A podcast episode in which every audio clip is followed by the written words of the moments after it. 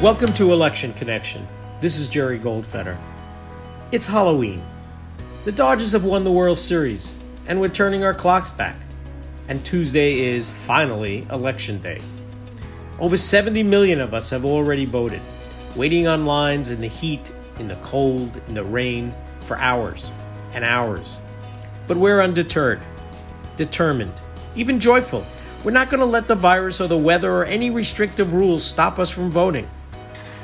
For me, there's nothing like the thrill of showing up to a polling site. Talking with neighbors, sharing stories with strangers, it's truly an American thing to do. We go into the school or the church or wherever our polling place is. We see that American flag. And no matter how young or old we are, or how cynical or cool we think we are, seeing that flag in a polling site is something special. It touches us, it reminds us of who we are, and it kind of makes us believe to believe in our country, to believe that voting matters, to believe in the future, to believe in what Martin Luther King said the arc of the moral universe is long, but it bends towards justice. We know progress is often excruciatingly slow, and there are those who have their knees on our necks as we seek justice. But we persist. We move forward. We stand in line. We vote.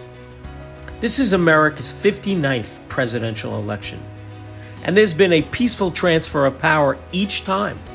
In fact, 10 incumbent presidents have lost and were not reelected. But they graciously, maybe not so happily, but graciously handed over the keys to the Oval Office. We know our country's not perfect. It was born with the scar of slavery and the disease of racism and xenophobia.